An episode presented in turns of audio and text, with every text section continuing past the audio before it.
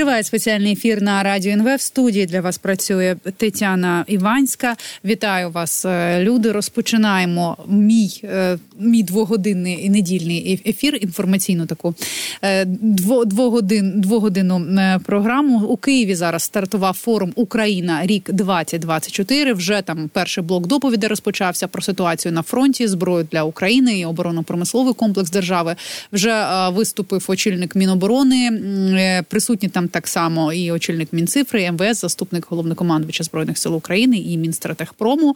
Міністр оборони України заявив про те, що план двадцять двадцять чотири вже є, його не розголошують, і цей план має дати прорив, який дасть досягти нашої мети. Власне, про два роки повномасштабної війни і про наші плани на майбутнє так само будемо говорити з нашим гостем. Сергій Гайдай, політтехнолог, разом із нами на зв'язку. Пане Сергію, вітаю вас і слава Україні. Героям слава, добрий день. Пане, пане Сергію, давайте спочатку все ж таки вчора була а, дата початку повномасштабної війни, два роки було, і ось ви а, неодноразово у ефірі Радіо ен ве говорили про те, що ми зараз є на початку Третьої світової війни, і у світі а, з'явилися сили і об'єдналися ці сили, які хочуть змінити порядок денний. Ось на вашу думку, за ці два роки повномасштабної війни, ось цей водорозподіл, ця лінія між вісю добра і зла стала чіткішою, і чи все ж таки дозволя, дозволить зараз Європа, оглядаючись на все те, що відбувається, дозвол, чи дозволить вона ось цей зробити розподіл світу? Ви знаєте, вони стають ще більш чіткіші і ще більше, скажімо так, додається факт. Наприклад, зараз я дивився розслідування, яке зроблено в Ізраїлі, і були зламані сервери переписки між Іраном і російськими, російською стороною про величезні плани по закупівлі зброї іранської. Вони можуть отримати, наприклад, чотириста ракет mm-hmm. середньої дальності, які виробили в Ірані. Я вже не кажу, там було повністю, скажімо, розкрито, як передавались дрони, шахеди, і як Іран допомагав збудувати, і в Росії зараз існує завод і цілі лінії, які виробляють так звану грань. Ну, це той же шахед по, ну, я б так сказав, по ліцензії, по технологіям Ірану. Тобто все, на жаль, дуже очевидно, і Захід відстає в цьому розумінні, не реагуючи на цю загрозу, яка стає все більшою і все більш чітко. Угу. А як би він е, зараз мав зреагувати? Тому що якщо я, див... ну, я наприклад, е, читаю коло світові ЗМІ і дивлюся, як реагує Захід, ми бачимо те, що вони десь більше зосередилися е, на власній економіці, що все ж таки може свідчити, е, свідчити про те, що вони готуються до ось цього протистояння, до цієї війни з, з Росією. Ви знаєте... Перший крок, який треба зробити, щоб Захід, особливо Європа, почали по-справжньому реагувати, це максимальна кількість озброєння і допомоги для України. Тому що саме українці зараз стоять на захисті, сковуючи велику шалену силу Росії, яка буде збільшуватися. Якщо цього не зробити, то Європа отримує ще нові напрямки нападу Росії, які готуються, які анонсуються.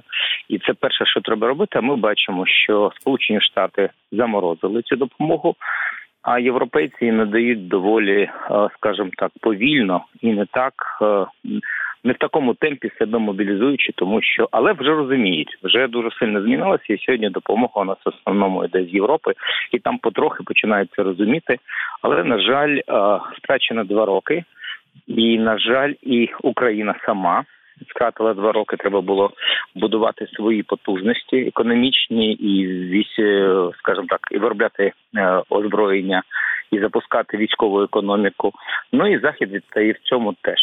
І важливо не запізнитися. А що ми за ці два роки втратили і що ми мали зробити, щоб, можливо, спробувати наздогнати це? Чи, можливо, ми, ви бачите ознаки того, що ми вже за це взялися? Знову ж таки, ми говоримо про те, що будемо виробляти дрони і виробляти свою зброю. Запізно? Ну, дивіться, ми про це кажемо, ми вчимо президента про мільйон дронів. А в Росії за ці два роки існує цілий завод, десь в Єлабугі, мені здається, причому пристосований навіть і захищений від прильотів, які потенційно можуть туди бути. Хоча це більше тисячі кілометрів від нашого кордону, який на потоці видає велику кількість, ну, доволі потужних дронів, шахедів, і зараз вони хочуть виробляти їх більш швидкими саме на реактивній тязі.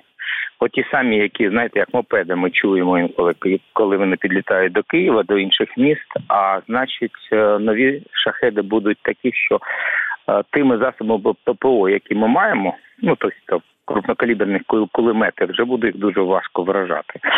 Ми запізнюємося з економікою, ми досі не розуміємо, що тільки чотири кроки можуть нас серйозно врятувати або забезпечити нашу безпеку, скажімо так. Перший крок – нам треба переробляти державне управління. Воно mm-hmm. неефективне, воно величезне. У нас е, кількість чиновників, які нічого не виробляють е, і неефективно управляють нашою державою, більше там живе корупція, ну будемо чесними. Про це знає весь світ, як би ми не казали, що ні, а є. І наші, ваші колеги-журналісти кожен раз, розкриваючи це, підтверджують.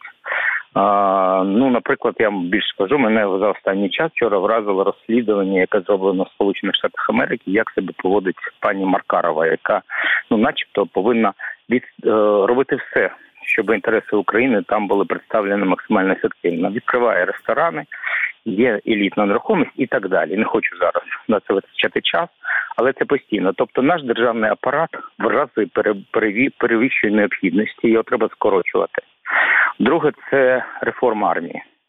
Ми досі маємо доволі неефективну в своєму управлінні армію.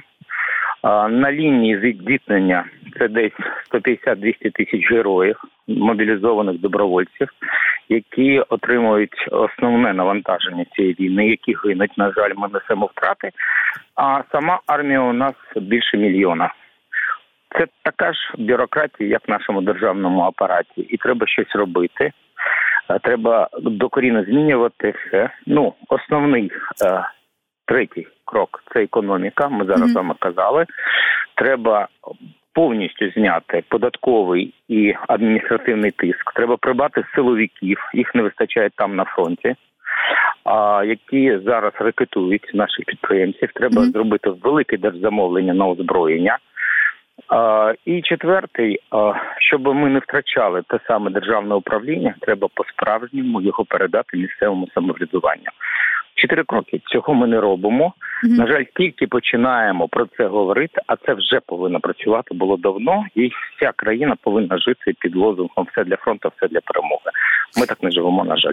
Досі. Ну, власне, ось е- цей заклик «Все для фронту, все для перемоги», нехай він не озвучується вголос, але, на жаль, він використовується в Росії. Ми бачимо, як вона свою економіку все ж таки поставила на військові, військові рейки. І щодо, от, наприклад, економіки, в цьому році був заклик президента до українців, ну, я маю на увазі, протягом цього року повномасштабного вторгнення був заклик президента до українців, які живуть за кордоном, мовляв, повертайтеся в Україну, тому що ви тут, ну, ви тут потрібні, ви отримуєте тут економічну свободу, але ось цей рік нам так само запам'ятався ось цими скандалами, які пов'язані з бізнесом і претензіями бізнеса до пана Гетьманцева. І коли ми говоримо про реформи, це неготовність до реформ все ж таки зараз, от з політичної точки зору? Чи, чи, чи в Офісі президента вважають, що вони не на часі? Чи в чому причина?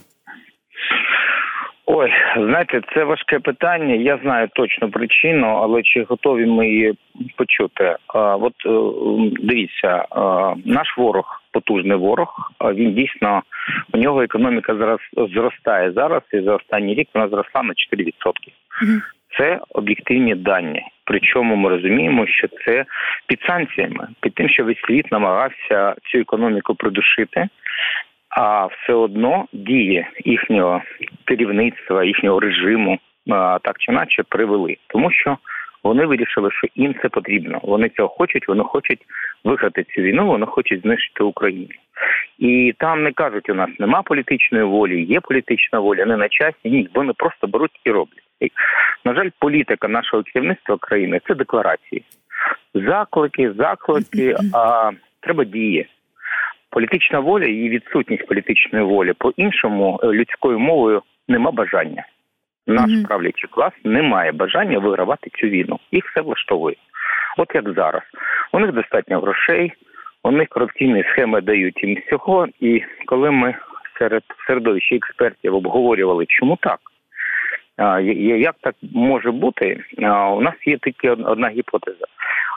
На жаль, Україна – це дві цивілізації. Є цивілізація українців, громадянського суспільства, тих, хто майже мільйон дав армії добровольців у двадцять другому році. Завдяки їм Україна спромоглася, скажімо, вистояти, навіть отримувати перший рік перемоги над таким потужним ворогом. А є цивілізація бюрократії, чиновників того самого держапарату, які не збиралися воювати, тому що у них є два сценарії, на відміну від нас з вами. Перший сценарій – у них достатньо грошей і активів, які вони за ці роки вивели за кордон. Є маєтки, є можливості, є рахунки, і більш того, частково там сім'ї живуть. Mm-hmm. І тому вони завжди можуть собі дозволити просто виїхати з цієї країни, де так небезпечно, якщо тут буде війна, прийде остаточно під Київ. І це було. Ми не бачили велику кількість управлінців в Києві. Ми бачили тільки Банкову, яка залишилася. Всі інші десь, скажімо так, були невідомо де, про це навіть президент казав. А друга ситуація, вони розуміють, що при будь-якому режимі той стиль, у них немає ніякої ідеології управління чиновника, чиновників, бюрократів, корупціонерів, він при будь-якому режиму, будь-то Путін, новий Янукович, Медведчук, їх буде все влаштовувати. От в цьому і біда. Біда саме в тому, що нема бажання управлювачого класу, а є бажання робити декларації, mm-hmm. які не підтверджені в реальності. Нам треба це якимось чином міняти. Mm-hmm. Чомусь, знаєте, коли ви говорите про те, що декларують, а не роблять, згадується слоган однієї з партій не словом, не словом, а ділом. Власне, про декларації, і от хотілося б з вами ще обговорити і в тому числі і те, що ми говоримо, як ми говоримо і як спілкуємося із суспільством. Хотілося б проговорити і про інформаційну війну, наскільки вона змінилася за цей рік і наскільки, можливо, сильнішими ми стали в цій війні, чи навчилися протидіяти російським фейкам, чи, чи навчилися ми... Чи навчилася влада говорити з суспільством? Чи все ж таки ось цей вакуум е, інформаційний, він ще лишається? Ну, я не думаю. Дивіться, я думаю, що основна технологія під час війни, яка тільки може працювати і проти російських фейків, і викликаючи мобілізацію і довіру суспільства, називається правда. Угу. Треба брехати. На жаль, я не бачу поки що, щоб ті, хто у нас при владі, це зрозуміли і це робили. Більш того, двадцять третій рік був дуже нищівний, ми програли війну за своє населення, розігріваючи, скажімо так, очікування нашої швидкої перемоги. Хоча всі розуміли, що її не буде. У нас недостатньо зброї, у нас нема того самого ВПК, у нас нема тих змін і реформ в армії, які нам були потрібні. Ми наприкінці року і на спочатку цього року, скажімо так, викликали в суспільстві ну, соціальну депресію. Mm-hmm. Будемо чесними, тому що очікування не виправдалося. Якщо б казали правду, якщо б чітко казали, що нам потрібно, так було. Більш того, ми перемагали в інформаційній війні нашого ворога, тому що він допустився помилок. Бо брехня, яка лилася з усіх їх пропагандистських каналів, дратувала нас. Ми бачили, як це, скажімо так, як це конфліктує з реальністю. Вони обіцяли не нападати, напали, вони розказували за Київ за три дня ні, і, ну, і все таке інше. Вони казали, що ніякої бучі немає. І дивіться, неправда завжди, скажімо, зустрічаючи об'єктивну реальність, вона програє. А зараз у нас є проблеми, тому що основні факти, які використовує тепер російська пропаганда, вони народжуються в наших власних кабінетах. Будь-який корупційний скандал, будь-яка примусова мобілізація, будь-які, скажімо так, там, де влада допускає помилки, не робить роботу над помилками, починає скривати інформацію, брехати, це використовується ворожою пропагандою. Тобто тільки правда.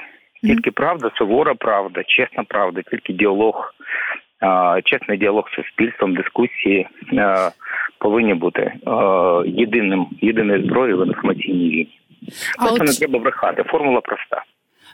Ви праві, власне, за правду і за, і за волю, і за свободу зараз ведуть, ведуть боротьбу, в тому числі Збройні Сили України, і кожен українець, який лишився в Україні, тому що це найцінніше, що є. А от говорячи про відвертий і щирий діалог, як ви вважаєте, чи готовий, наприклад, президент чути критику? От сьогодні він так само буде виступати на цьому форумі «Україна. Рік двадцять двадцять чотири». Очікується якийсь його виступ. Ви якось так само в ефірі ен ве казали про те, що оточення президента бояться йому казати про реальну ситуацію зараз. Чи, це, чи... Не я, да, це не я сказав. Це сказав Саймон Шустер в своїй mm-hmm. відомій статті, яка вразила всіх українців і саму Банкову. Mm-hmm. Більш того, є його книжка «Шоумен», яку я раджу прочитати. Мені здається, вона в перекладі вже є, де він каже правду, як західний журналіст, де є стандарти важливі, де, скажімо, брехати погано, де такі, як... Інтерв'ю з Путіним Такера Карлсона, вони виклик... ну, вони викликають нерозуміння, mm-hmm. а, бо це більше не журналістика, це була пропаганда. Там цінують журналістику саме за об'єктивну реальність. Я не можу вам сказати, що я очікую від прес-конференції президента, тому що прес-конференція, яка була наприкінці року, мене вразила, бо не було запитань. Тільки два запитання, які викликали роздратування президента. Якщо він це не змінить, а, на жаль, є перші сигнали. Недопущені журналісти, які можуть собі дозволити задавати йому незручні запитання, особливо це стосується, наприклад, такого військового журналіста, який, мені здається, сьогодні номер один, це Юрій Бутусов, там знову не знайшлось місця для нього. Якщо президент боїться незручних запитань, боїться критики, я нічого доброго, від, на жаль, від такої прес-конференції не очікую. Угу. Ну, от, власне, коли ми говоримо про інтерв'ю та і про інтерв'ю про пропагандиста, то тут є така, як на мене, це сумна статистика, що, наприклад, інтерв'ю Карлсона і Путіна на платформі Twitter колишньої X, та, подивилося, набрало один мільйон лайків і було двісті сім мільйонів переглядів, то інтерв'ю нашого президента для Fox News набрало, ну, от, на станом на зараз трохи більше, ніж сто тридцять одну тисячу переглядів. Це, напевно, також каже про ефективність, не знаю, медій, медійну ефективність. Так? Власне, так само цей рік запам'ятався і тим, що у нас тепер новий головнокомандувач Збройних сил України, відбулася зміна Залужного.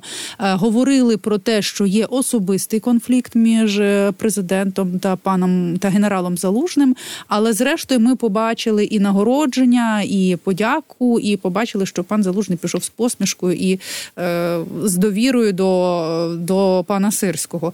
Ось як це позначилося і, ну, взагалі, як, як це зіграло в нашій війні протягом цього року і наскільки це політично, можливо, десь погано зобразило Україну? Ви знаєте, мені важко, скажімо так, бути експертом в цій темі. Я дійсно не вважаю, що був якийсь серйозний конфлікт, мені здається, просто Банкова хотіла, скажімо так, призначити, перекласти відповідальність за невдачі двадцять третього року на когось, і найкраще вони вибрали для цього пана Залужного, тому що саме він відповідає за військові дії. Я не думаю, що є серйозні загрози від того, що у нас інший головнокомандувач. Більш того, цю кандидатуру запропонував сам Залужений пана Сирського, тому що тільки Сирський більш-менш е- має ті якості, які дозволять йому без втрат, е- скажімо так, перебрати на себе управління армією.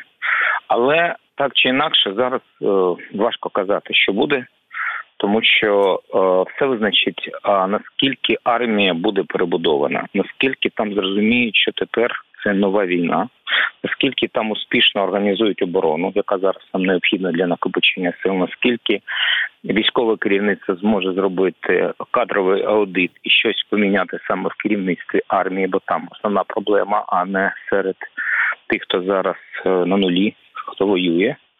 Наскільки армія зможе налагодити запити до нашої економіки для забезпечення зброєю.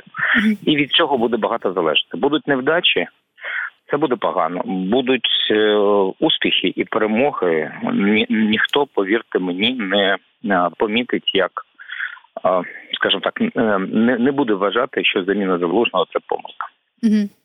А от, власне, хотілося б ще про зброю поговорити і про зброю, яка нам має надійти і на яку нам обіцяють.